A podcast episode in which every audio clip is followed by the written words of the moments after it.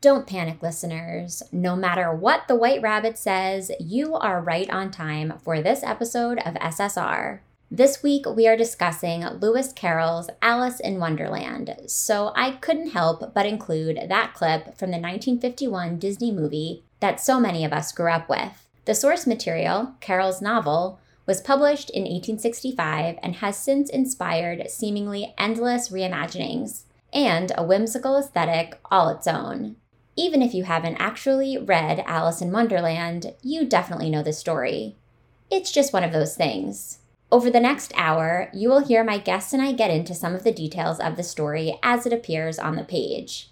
We chat about how it functions as social commentary, why Alice is so appealing as a character, and the novel's questionable origin story. We explore themes like the absurdity of rules, abuses of power, the transition from childhood to adolescence, and the privilege that comes with boredom. My guest this week for our journey down the rabbit hole and into Wonderland is Roselle Lim. Roselle is the critically acclaimed author of Natalie Tan's Book of Luck and Fortune, Vanessa Yu's Magical Paris Tea Shop, and most recently, Sophie Go's Lonely Hearts Club. She lives on the north shore of Lake Erie and always has an artistic project on the go. Follow her on Twitter and Instagram at Roselle Writer. SSR is on Instagram and Twitter at SSRPod and on Facebook when you search for the SSR Podcast or the SSR Book Club. I love hearing from you in those places, so please don't be shy. If you're enjoying the podcast, I invite you to share about it on your social media platform of choice. This is a great way to help spread the word and to offer me feedback too. Don't forget to tag me so I can see it and share. If you want to get even more involved in the SSR community, I also invite you to join our Patreon family. Patreon is a platform that connects creators like me with fans of what they create. For just a few dollars every month, you get to take an active role in keeping your favorite independently produced content going strong. And there are exclusive rewards in it for you. SSR patrons are eligible for all kinds of perks, including an invitation to the SSR Discord group, SSR merch, book selection input, bonus episodes, monthly newsletters, video reading recaps, and more. At the 5 and $10 levels, you also get membership in our SWR, that's Shit We Read book club, which is tons of fun. In September, we are reading Portrait of a Thief, so it's the perfect time to jump in. Learn more and become a patron at www.patreon.com slash ssrpodcast or by going to www.ssrpodcast.com and clicking support at the top of the page. Shout out to all of the patrons tuning in now. Episode 208 is brought to you by Kensington's newest title, Twice a Quinceañera by Yamile Saied Mendez. This Own Voices multicultural rom com is the first novel featuring an adult character subverting the quinceañera trope by throwing a bash for herself after the typical age of 15. Author Yamile Mendez is already a big name in the kidlit and YA communities as the recipient of the 2021 Pura Belpré Young Adult Author Medal and an inaugural recipient of the Walter Dean Myers Grant supporting diverse authors. Plus, her 2020 YA novel Furia was a Reese pick. Twice a Quinceañera puts the spotlight on an accomplished adult woman who chooses to turn a hard breakup into a celebration of herself, and I have a feeling you are going to love it. You can find it wherever books are sold. Find out more at kensingtonbooks.com. We all rely on Amazon for a lot of things, but since audiobooks are delivered to your phone immediately no matter where you buy them, they are a great place to make the switch to independent sellers. That's where Libro.fm comes in.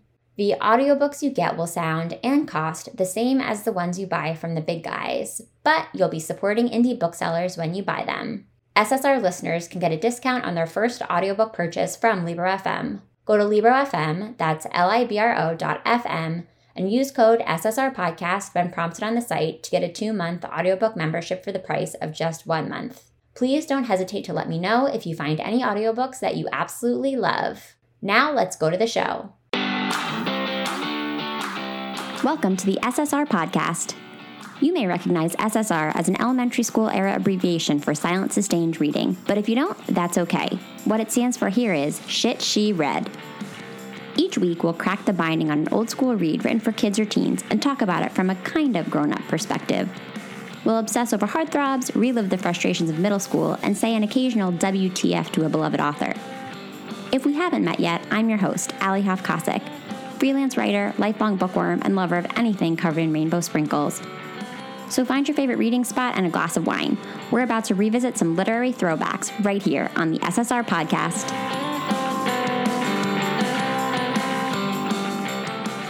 Hi, Roselle. Welcome to SSR. Hi, Alli. Thank you so much for having me.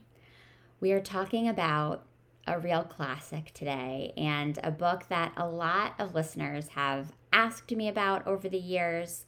It's a book that I actually never read, although I've been exposed to the story, as you kind of have to be if you are just like a citizen of the world.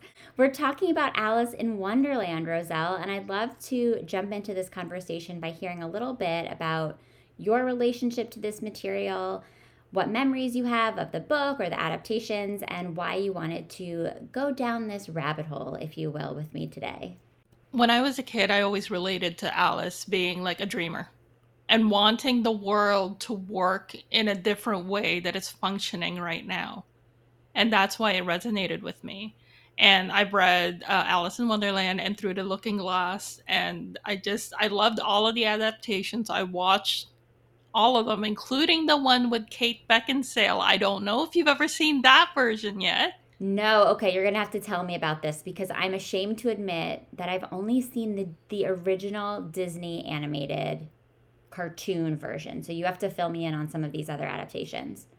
So the ones that are the most recent ones that I know is the ones with Mia and Tim Burton. Yes, which I'm told is the most true to the original like core heart of of Lewis Carroll's book. So I'd love to hear your thoughts on that as well because in in my research for our conversation today, um, that kept coming up again and again, which is that Tim Burton was the one who really like captured that original spirit. I think the reason why he did it is through aesthetics. If you looked at visually at the film, the colors, the it's just his dark, his dark like kind of gothicy like what he's known for is like throughout that those films and they suit it so well because there is so much of an underlying darkness in the original material because if you think about it like one of the stories is the the walrus and the carpenter, right? And then eating the oysters. I mean, like they're supposed to be babies, but like you, like I love oysters. I would have done it, but like not in that setting, you know, when I know they're like baby. Yeah, totally. Okay, so and then which is the Kate Beckinsale? Is that separate from Tim Burton? This one's, I think, BBC. This was years oh. and years oh. ago. So if you want to watch something kind of obscure, okay, ish, I think it might be on Prime, but yeah, it's one of the most one of the more obscure versions of it and it's brighter. See the difference between this version and the Burton version is that the Burton version embraces the darkness but infuses so much color even though it's such a dark it's got such a dark tone. Yeah. This one, the Kate Beckinsale one is very bright like very bright. It doesn't have any of the darkness, which I think it loses a bit of its teeth. Okay. So I have a lot of watching to do now after we finish talking today because while I now feel like I'm a little bit more caught up having read the original book, I I mean the the depths you can get into with the adaptation history of this is amazing. Like listeners, I would encourage you to just like Wikipedia this one because it is one of the longer Wikipedia entries I have come across in a long time.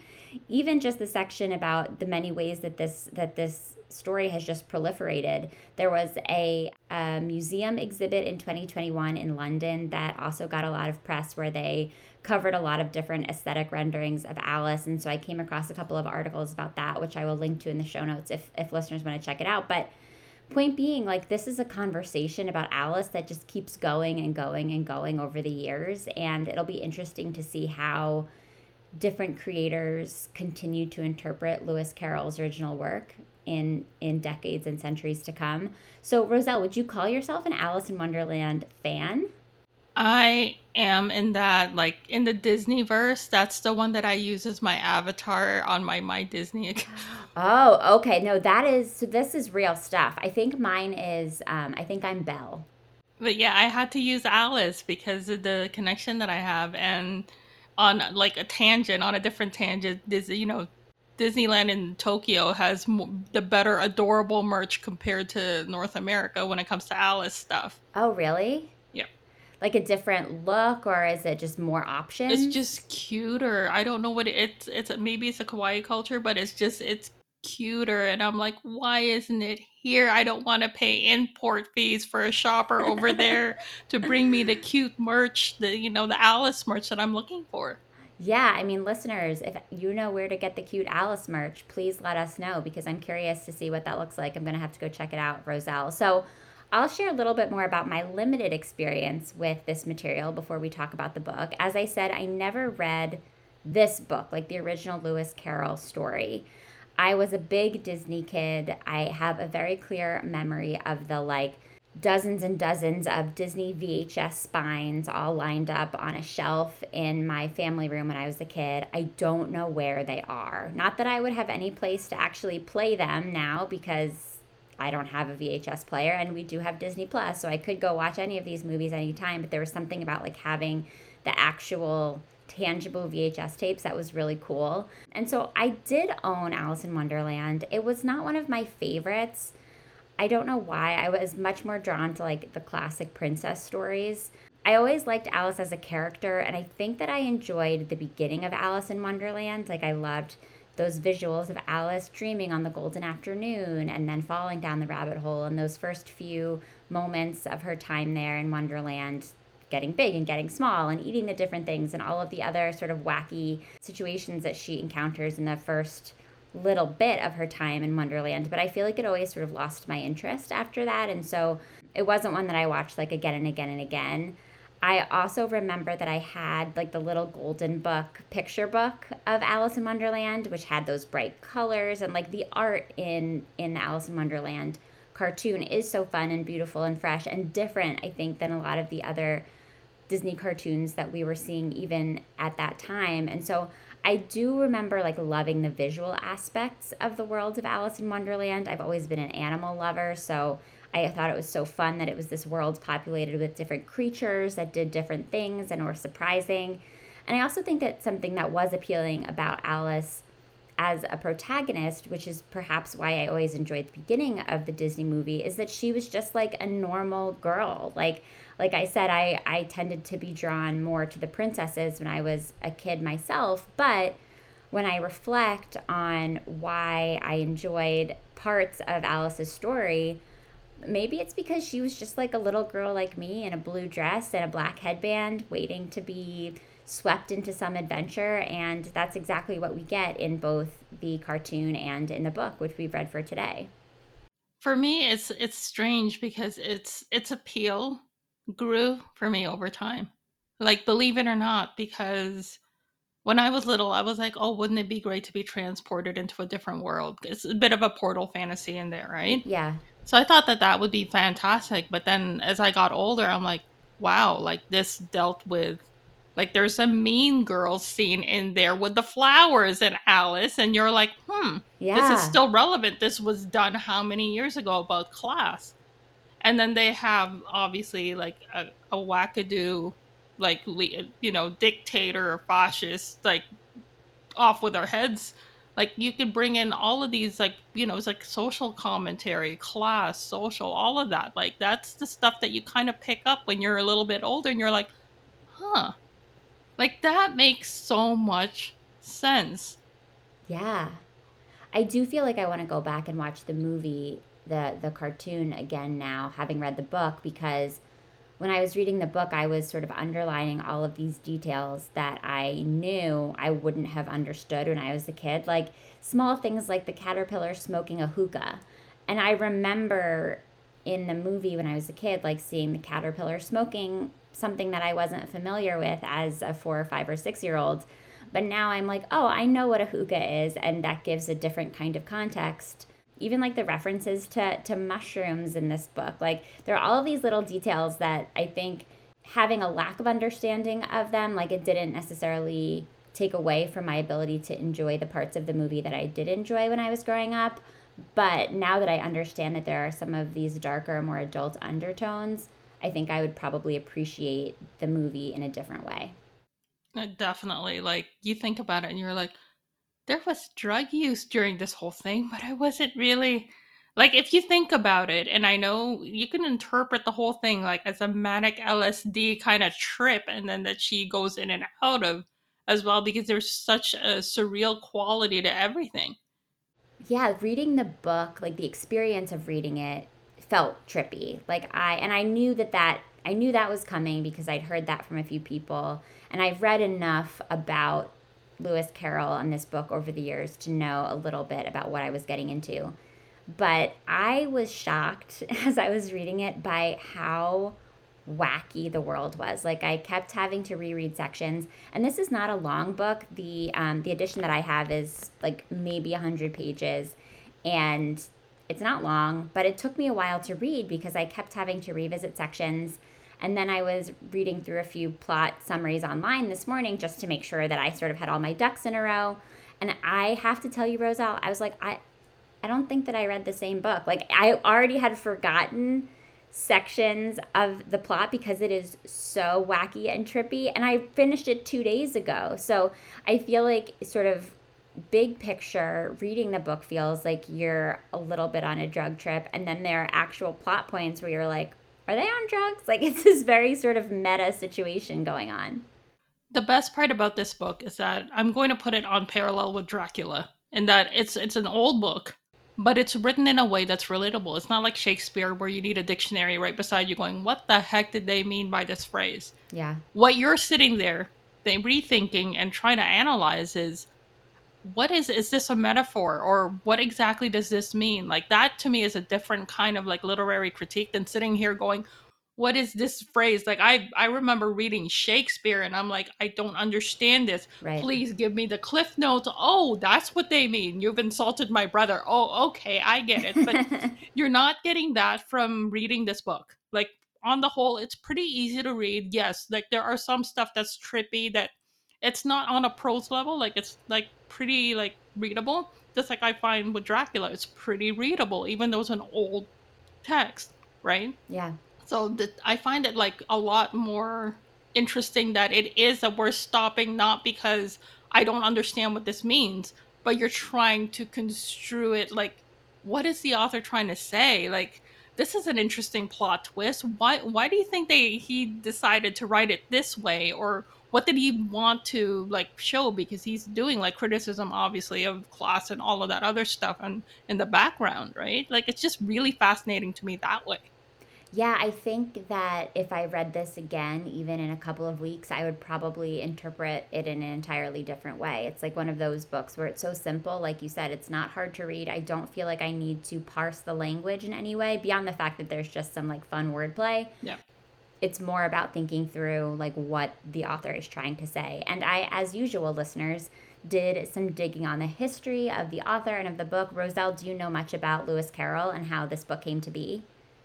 it's it, it's probably my subconscious unfortunately right now because it's like two weeks down to launch my brain is like a bag of like if, if you were to put a bag of marbles put it in a plastic bag get a knife cut the bag open that's the state my brain is in i'm pretty proud of myself that i still remember a lot of you know the imagery and the stuff Yeah, but the background i remember reading up on it before but like it, i'll probably go uh-huh yeah i remember that when you're talking about it Great. Well, you can do that because I I've got us. I have some details here that I can share with us. So, the book was written by Lewis Carroll, which was not his real name, but it was published in 1865. It is one of the best known works of Victorian literature, and I learned quite a bit about Victorian literature, sort of more generally, while I was preparing for this episode and about the Victorian fascination with childhood and what childhood means and what it means to become an older child, what it means to sort of transition out of childhood. And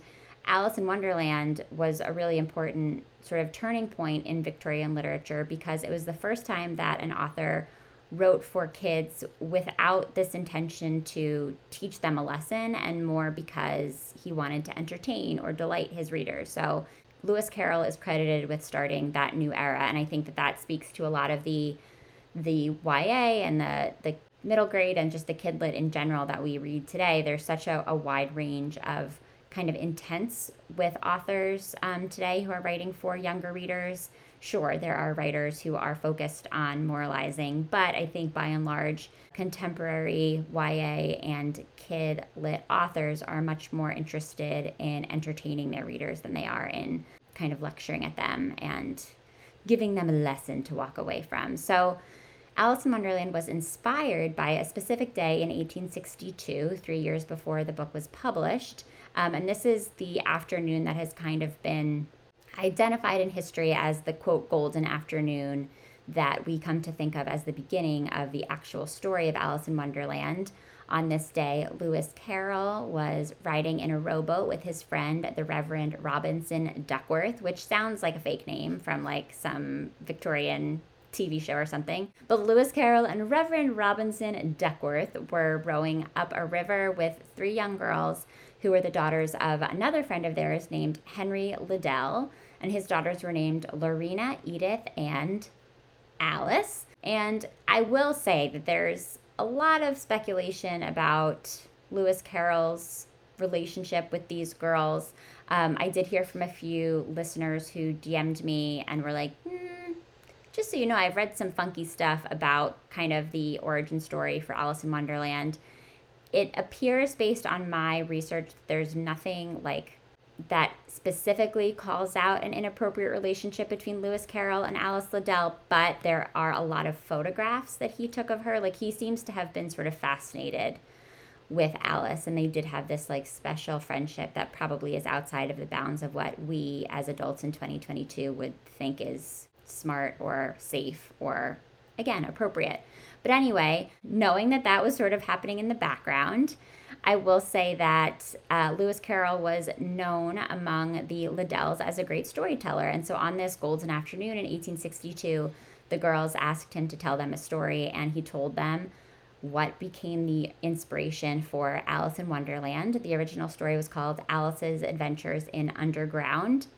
And this was the first time that Alice asked Lewis Carroll to write a story down. He told them a lot of stories, but this was the first time she wanted him to really like make it permanent so that she could read it later on. He spent two years writing it down, and then it was at the Liddell home, and I found an anecdote somewhere that someone was in the Liddell home and and stumbled on the manuscript like sitting around and they're like oh this should be published for for broader distribution but that is kind of how this whole thing started. From what I discovered, Alice in Wonderland is about twice as long as the original Alice's Adventures in Underground story. There were, of course, new antics added, new characters.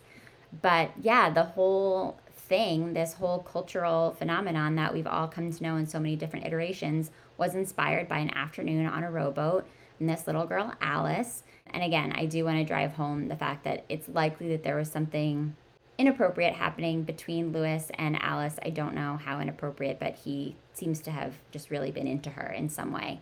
Um, and she was the inspiration for for this book. Someone messaged me, and I don't remember the title of the book now, but um, one of my listeners messaged me that she recently read, I believe it's a novel about that's sort of inspired by Lewis Carroll and Alice Liddell, and the notion that a lot of the book was predicated on Lewis Carroll's desire for Alice Liddell to never grow up and to always stay in this like teenage body, which I thought was both disturbing and interesting now that I've read the book. Well, now that you mentioned that theme, I mean, think about it. J.M. Barrie, Peter Pan. Yeah. The whole idea of never growing up as well, right? Yeah, yeah, which is a that's a whole other uh, sort of similarly grim origin story, disturbing story behind the story. Listeners, I did an episode on Peter Pan, which I'll link in the show notes if you want to go check it out. But I think that, um, I mean, it is really, it's really special that like there's this girl that was the inspiration for Alice, like somewhere in England, like Alice Liddell became this Alice that we have all come to know and love in some way. Originally, Alice was brunette, which I thought was kind of interesting. It was only in the Disney 1951 cartoon that Alice's blonde hair became sort of the standard for her.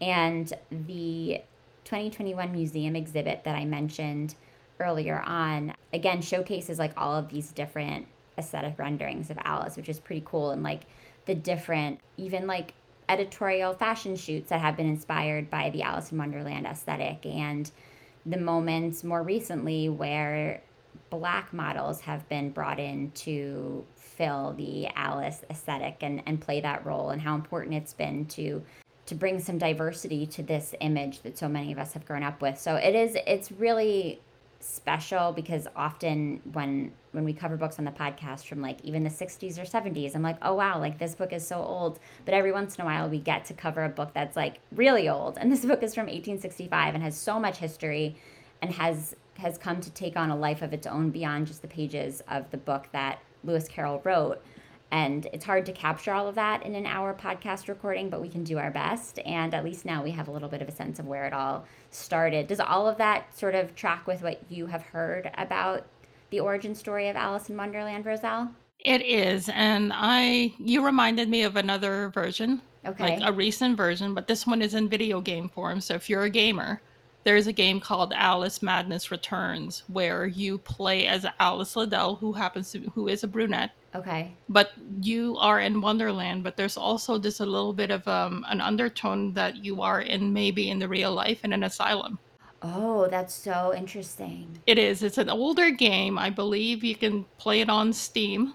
Okay. If there are any listeners who love gaming, but it's like it's a fantastic one. The visuals are excellent. And it reminds me of the movie with Emily Browning. I'm trying to remember that one. But yes, there's this movie with Emily Browning. I don't know if you know that one where she was in an asylum, but she's in an alternate world where she's in a squad with girls. Okay. Yeah, I'm not familiar with that movie or with the game, but I know we have some gamers in the audience, so I'll be anxious to hear if anybody else is familiar with with this game. That sounds really cool and dark and spooky, but also Alice inspired, like so many other things are. So I will say that in reading this book, I was impressed by how how true to the original source material the Disney film was, and I know I keep referring to that adaptation, but that's because that's my point of reference, and I think is the point of reference that a lot of people will come to this episode with. And I felt like the Disney movie hits most of the main points that I saw in the book. So I, I don't know how much we need to get into like the specific plot points of this story. I'm sort of more interested in talking about like the themes of, of Alice in Wonderland and what Lewis Carroll was trying to explore and how it, it communicates different things to people at different ages. So I think that maybe we can just start by talking about what Alice in Wonderland says about like the transition from childhood to adolescence because I think that touches on that potentially eerie, icky origin story that we were talking about before with Lewis Carroll's fascination with Alice Liddell at a, at a particular age and like maybe wanting to capture her in that age forever. But I was also reading a few other think pieces about how Alice in Wonderland really is a metaphor for transitioning into a different phase of your life uh, when you are Alice's age. So I'm curious if you have any thoughts about that about that, Roselle, and I'd love to start there. I think it is about growing up, and that when we start the story, we see her with her, I think her elder sister, yeah, and Dinah, and she's supposed to be paying attention to lessons, right? And she's like, "No, I don't want any of this. I just, I just want to be in a world of my own." And then when she finally does get into this world of her own, she realizes it also has its own absurd rules that she has to follow that are even worse than the ones that she thinks are in real life. And I think it's it's about that. It's about rules. It's about confronting authority mm. and what you do at the face of authority. And it's like like I said, the the roses in the garden, the mean girls thing, that's something that you have to deal with, like having to deal with society and how society is not always fair and how they will judge you. You know, the difference in classes, all of this stuff. And I just I find it I find it interesting that I to me that I I believe that it's his interpretation, Carroll's interpretation of what adulthood like all like you take all of the absurdities of adulthood and basically it is Wonderland. Yeah.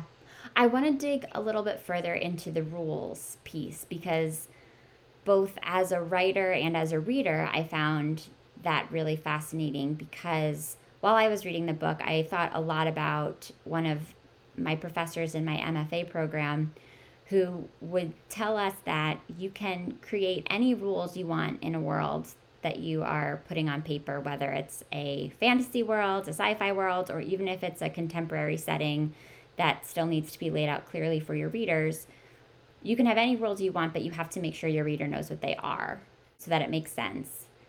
And I kept thinking about that as I was reading this book because I'll be honest with you, I did not know what any of the rules were in this world. And I think that part of that is because the rules were always changing. And so maybe this is a case where that where that actually makes sense because the rules are that there are no rules and like that's kind of what Lewis Carroll is trying to show that like in the quote real world, however you conceive of that in your head, if that even is a real thing, um, in the real world, like rules never stay the same for very long. And even if they do, if you go to a different place, that place is going to have different rules. And even if you're in the same place, a new group of people will come in and they're going to have different rules. So the rules are going to change in relation to where you are, who you're with, the way you're showing up that day, and all these other things. And so I was kind of wrestling with like how I try to think of building worlds as a writer and knowing what I know from like this particular teacher of mine, but also realizing that this is a case where a lack of rules is actually kind of the point. It really is. I think for his world building, it's it's absurdity. He has extremely, if if I recall correctly, in the novel, there were very very like there were rules, but they're few and far in between, and they don't make sense. Like for instance, the whole if you want to go under this mushroom, the left side will make you bigger, or I can't remember which side, but basically one side makes you bigger, one side makes you smaller, right? It's things like that, or um, when she had to do the when she meets with the um the dodo for the first time and they're all running they're all running she's like why am i running and they're just running right running yeah. and it's all of these things where some like you always have somebody making the rules arbitrarily and i think that there is a lot of that truth of that and still relevant right now that there are just some rules that just make no sense. Like who says you have to use a flamingo and a hedgehog to play croquet? And that the you know the cards are like the wickets. Yeah. Yeah the croquet scene was really what got me with the rules situation because it's probably the point in the novel where we are most explicitly fed this notion that like oh we're all just making it up as we go along. Because we see alice like actually asking questions in real time about what she is doing and what she's supposed to be doing and what the rules of the game are.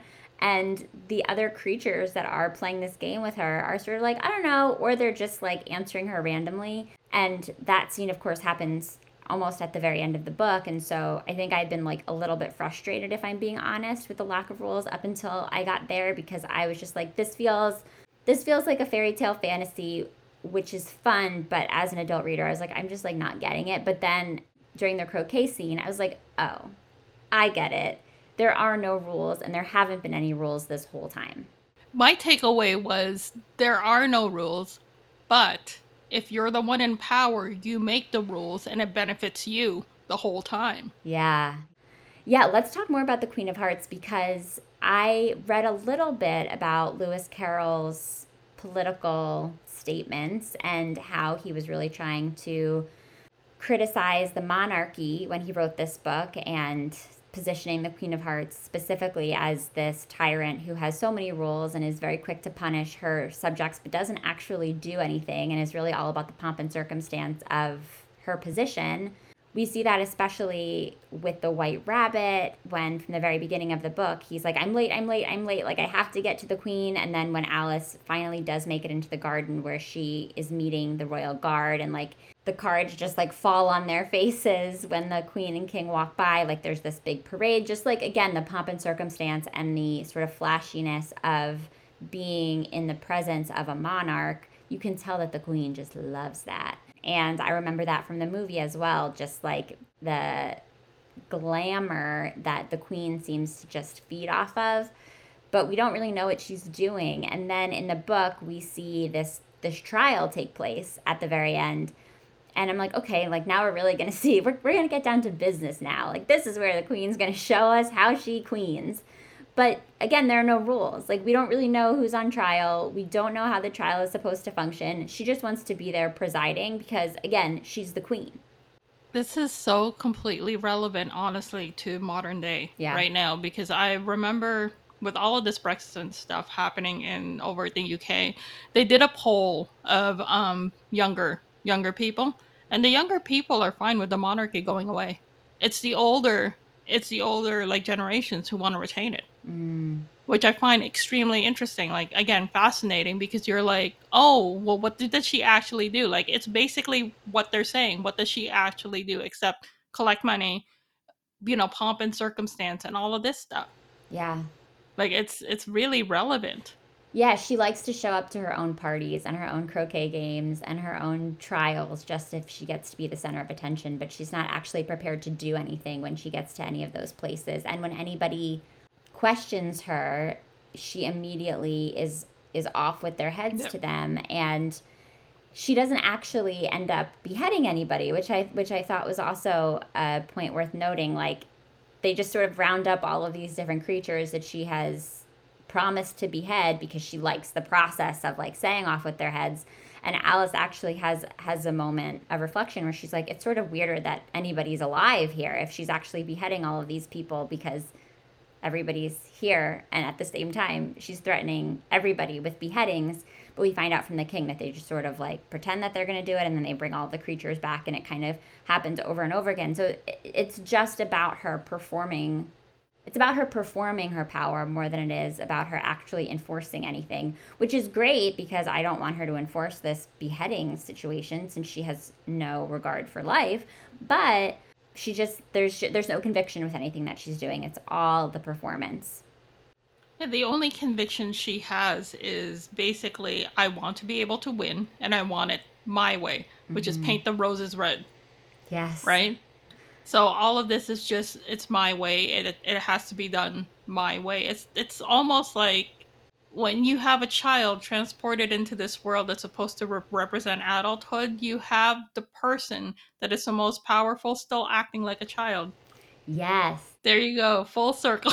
full circle and also i think that and maybe this is an american thing and like an american 90s kid thing and an american like lover of disney princesses thing but i think i coming into like my early understanding of a movie like alice in wonderland like i was just fascinated by all things royalty. And so I think like having grown up on Cinderella and Belle and you know again this princess trope I was primed to be excited about the queen. And like she was probably the most similar at least in theory to a lot of the other like fairy tales that I had been in contact with previously at the time when I first saw Alice in Wonderland and yet she was so different than I expected her to be like I was used to a queen being beautiful and kind and benevolent and like in Alice in Wonderland, that is completely not what we see. And in a lot of ways, she's probably more true to most monarchs throughout history than the Disney fairy tales that I was familiar with before. But yeah, so she is like the one who's supposed to be the most pow- in, the most empowered, the most in control, the most adult. She is, I think, probably the entry point for a lot of contemporary kids because kids understand what it means to be royal because it's aspirational but yet she is the most childish. You need to read and watch the movies because you have to meet the White Queen.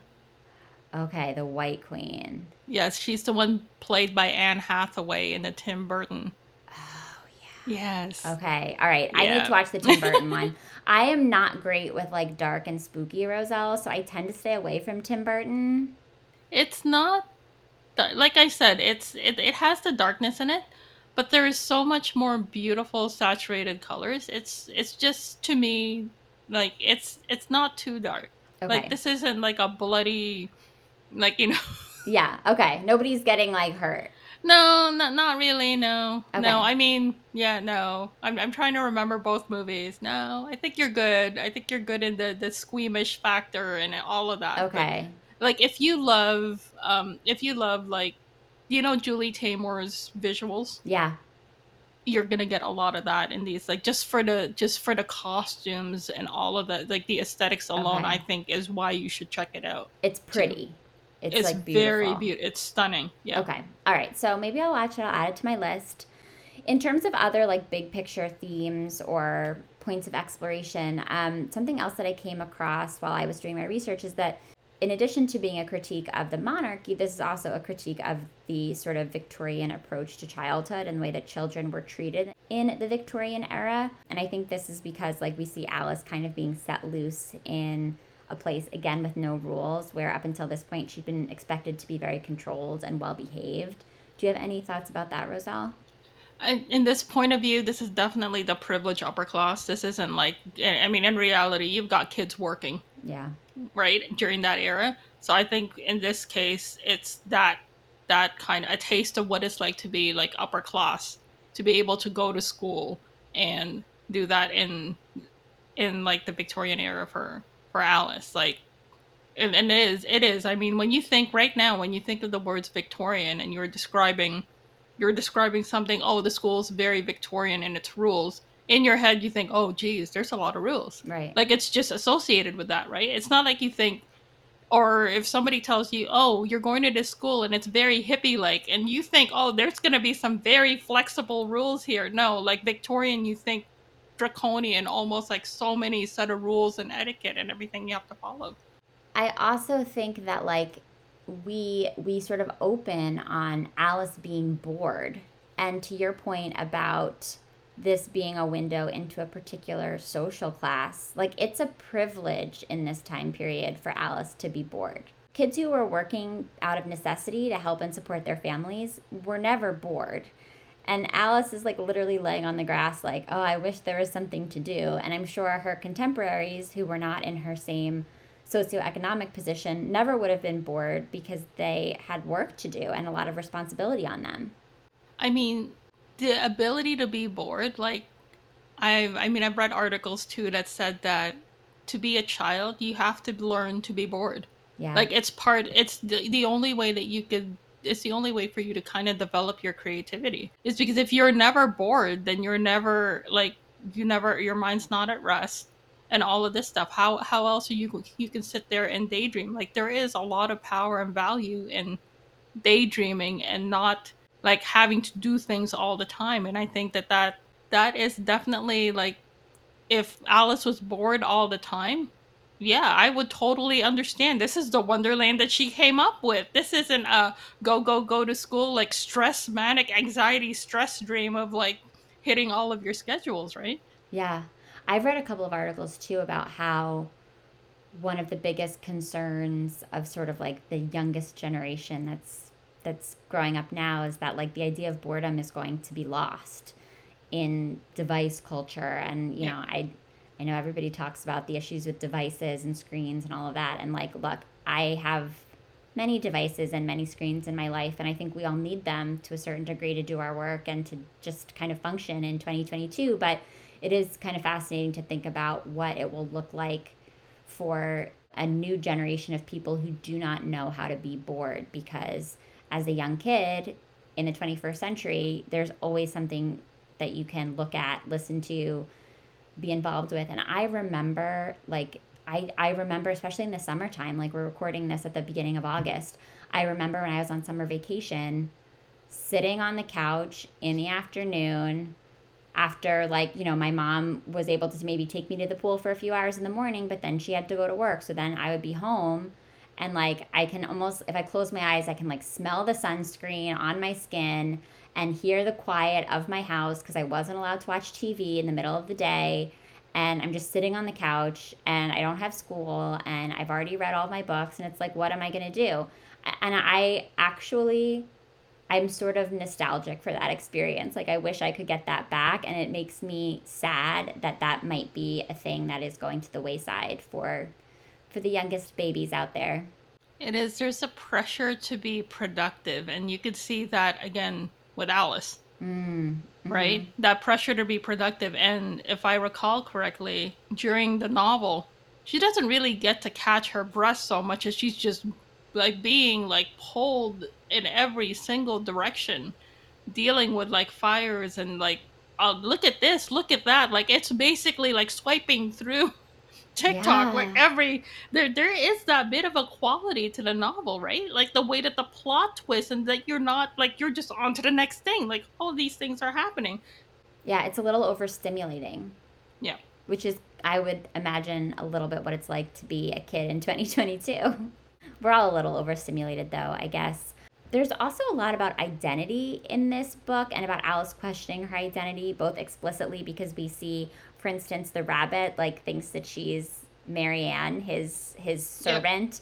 Um, and so there are moments where other characters in Wonderland are calling Alice by another name, and then there are times when she is very clearly saying to other characters, like, "I don't know who I am anymore." There are moments when she is getting bigger, getting smaller, like embodying herself in different ways, and she's just always changing, which I think does fold into the conversation we were having earlier about Alice in Wonderland as a metaphor or an exploration of adolescence because I think so much of becoming a teenager is about figuring out who you are and sometimes getting that wrong and realizing that other people see you in a way that isn't necessarily authentic to the way you're experiencing yourself. But I was sort of fascinated by the many ways in which Lewis Carroll explores identity in different moments of the book, whether it is, again, through calling Alice the wrong name or Alice just kind of like having a meltdown. Like Alice does at one point, maybe two points actually, have meltdowns where she's like, I have, I am so tired of trying to figure out who I am and all of you weird authority figures yelling rules at me that I cannot keep up with. And I am tired. And that is what it feels like to be a teenager and also what it feels like sometimes to be an adult. Um, definitely. Like she's had that. I mean, I, again, I refer to the flower scene. Yes. They thought she was the flower. Yeah. Up until she corrected them, and then they went, "Nope, get out." Right? Yeah. Yeah, there's just so much there's so much in this book and again, I feel like if I came back to it again and again, like every time would be a little bit different. I also just think it's worth noting like that there is this this sense of darkness looming under everything and we have mentioned this especially with respect to the Tim Burton adaptation and there's a lot out there about whether or not this was a book that was actually intended for children. And I think it's important to note that in 1865, when this book was published, like there was no such thing as a YA section of a bookstore. There was there was no Barnes and Noble to categorize all of these different age groups, which would then guide authors in their prose. So it was a little bit different, but um, there are certainly a lot of arguments out there for kind of who Lewis Carroll's target audience may have been, although I don't know that it really matters. Similar to a Peter Pan, for example, like I think I think Alice is a character that uh, sort of surpasses all buckets of ages, and and it's a story that people can read at all different ages and learn something different. Can we talk about the Mad Hatter? Yes, let's talk about the Mad Hatter. Okay, so you have a character that basically symbolizes colonization of Canada. Yeah. I say that because of the beaver, the beaver trade, and how and how that affected that, and how you use lead. I believe it's lead or other chemicals to treat it so that it can be formed into those hats. And wearing those hats for a prolonged period of time is how you get the Mad Hatter. Okay. Okay. I see. I feel like I heard this at some point, but I it's been a long time since I heard that history. That's really interesting. And he is just, he's mad. They're all mad here, as he says. Yeah. But it's it's to me it's like it's the one touchstone though of reality that she like yes there is a queen in reality right yeah but I find that interesting that there is this one touchstone of reality that this is happening right now but she when she goes into this alternate world you have people like basically a gentleman in Victorian England who's wearing these beaver hats chemically treated beaver hats that are not good for you are ending up like this. You know what I mean? Yeah. That's yeah, I now I want to do more research about that. Thank you for thank you for adding that into the conversation. So I think I know what your answer is going to be, Roselle, but I'd love for you to to prove me right, prove me wrong, share a little bit more. On the whole, now that we've had this in-depth discussion of Alice in Wonderland, do you feel that the story continues to hold up in the years since you first became acquainted with it, or has it let you down in some way? It's like it's the it, it, it hasn't let me down in that it still has that interpretive quality and the relevance to modern day. Like how many things can you say? Oh my gosh, this is like it's it's because I think the way that he wrote it with you know, with all of the underlying criticism of class and the monarchy and everything else that he was just criticizing and basically like criticizing and putting into his opinions and writing it in a well crafted novel. And these themes are still very much relevant, like right now. Yeah, I agree. I think especially the the through line of arbitrary rules that are made by people in power without any care for how it might actually affect the people who are living in the places where they are in charge. So that that stuck with me as well. I'm so glad I finally read the book and I'm I appreciate you giving me the push to do that. I know a lot of listeners were anxious to hear this, this discussion. Listeners, I'm curious to hear uh, sort of how how all of this strikes you. I know we have major Alice fans in the audience, and I wonder um, if they're more fans of the book or of the movie, and if we have brought anything new to their attention today. But Roselle, I'm curious what else you have been reading lately that you would recommend to our listeners. I recommend, and because we're talking about Victorian novels, I believe Austen is relevant. Yes. Yes, definitely. Okay, so um, Farah Heron's Kamila Knows Best is a romance novel that is a retelling of Emma. Oh. And it's set in Toronto. Ooh. And it's got like a South Asian, it's a South Asian romance. So I think readers would like to, that's the one that I'm going to pull out that is completely relevant to this discussion today. Perfect. I love that. that sounds great. I will definitely link to that in the show notes for this episode. And I am a big fan of Emma, so I have to add it to my list as well. And Roselle, as we record, you have a new book coming out, but when this episode drops, it will be out in the world. The book is called Sophie Go's Lonely Hearts Club. I'm looking behind you in your office, and you have your beautiful book covers lined up. They're so pretty, and I can see Sophie Go, and it is honestly like my favorite color scheme. Yellow is my favorite color, and I love the pink and the orange and the red. It's beautiful. Tell us everything about Sophie Go and her story. It's set in Toronto. If you love food, if you love families, um, you love a dash of fabulism, contemporary magic, it's all in there. It's about a matchmaker who comes home to start start her new career. That's Sophie. And her mother outs her as being a failure and not having graduated at a major function, so her reputation's in tatters. And what she ends up doing is in the condo that she lives, she finds seven septuagenarian bachelors that she's going to try to match to try to save her reputation. So it's not. I find it interesting that there are a few readers who've already told me that said, I'm getting a hint of Snow White in this. Oh, interesting. Because of Seven. There's the Seven Dwarves and yeah. there's Snow White. But yes, there's. It's got a lot of whimsy. There's an underlying. There's an underlying melancholy in it, but it's balanced with Sophie's optimism and whimsy and the way that she sees the world. The only content warning I would give you is that if you have dealt with parental abuse or emotional abuse, that is something that she has to she has to deal with. As as a reader, I'm just giving you the heads up for that. Thank you for that content warning. Well, it sounds like a delightful book. I, I always appreciate a book uh, that it leads with whimsy, and so I love that you included that in your description. Listeners, go make sure you check out the show notes for this episode for links to all of Roselle's work, including Sophie Go's Lonely Hearts Club, which is now available wherever books are sold. Roselle, thank you for going down the rabbit hole through the looking glass, all the things with me today. It was really nice chatting with you.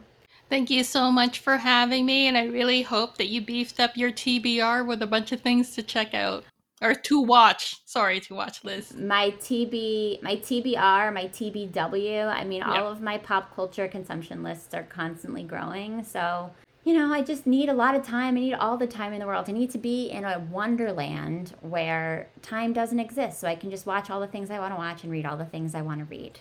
That's called a watchcation. a watchcation vacation. I want to go on those. You stay in, you order in sushi or whatever, and just watch everything that you want. Everybody else buggers off. Roselle, honestly, that is the best thing I've ever heard. The best advice I've ever gotten from a guest. I need to add a watchcation to my schedule. Uh, I will let you know if and when it happens, when it happens, because I need to do it.